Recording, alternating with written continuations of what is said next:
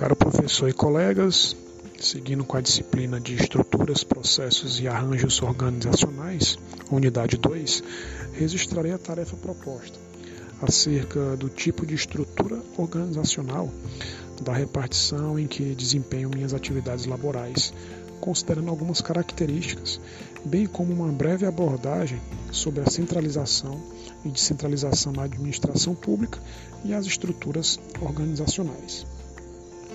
Bom, conforme o conceito de estrutura organizacional relacionado no material da unidade 2, toda organização precisa dispor de uma estrutura organizacional capaz de agrupar e interligar seus órgãos e pessoas, definir suas atribuições, determinar os recursos necessários, aglutinar seus relacionamentos e garantir uma integração para que ela funcione como uma totalidade. Esse é o papel da estrutura organizacional: integrar e coordenar toda a atividade organizacional. A instituição a qual integro faz parte do Sistema de Segurança Pública Estadual. Logo, observa-se a diferenciação ou ângulo vertical, com níveis hierárquicos, e horizontal, com diferentes áreas ou divisões.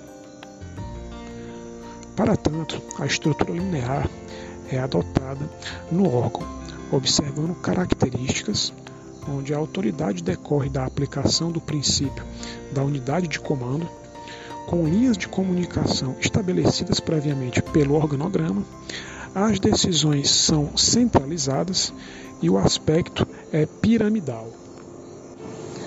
Diante da realidade e complexidade enfrentada pelo órgão na rotina da prestação do serviço público, atendendo às premissas estabelecidas de preservação da ordem pública, aliada à manutenção de seus processos organizacionais, cuja dinâmica necessita de aprimoramento, a estrutura utilizada pode ser carente ao se tratar de uma maior eficiência nos resultados obtidos onde o modelo funcional traria uma maior dinamicidade à organização, inclusive com a descentralização.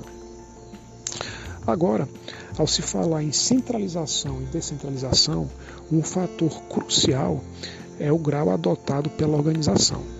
De fato, a centralização é limitada, visto que a concentração de decisões e seus desfechos podem implicar em resultados inesperados especialmente quanto ao aspecto da morosidade e ineficiência. Quando se aplica a descentralização, as decisões passam a ser dirimidas em tempo mais hábil e curto, sempre atendendo às diretrizes institucionais dentro do planejamento elaborado. O contexto e a realidade das organizações condicionará acerca do critério de centralização ou descentralização, não havendo o mais certo ou errado. Contudo, diante do que foi estudado e da observação das instituições, a descentralização é mais aplicável, especialmente quando se fala em maior porte organizacional, sendo um cenário contrário na centralização. espero ter contribuído de forma favorável ao debate e encerro agora aqui minha atividade. Muito obrigado.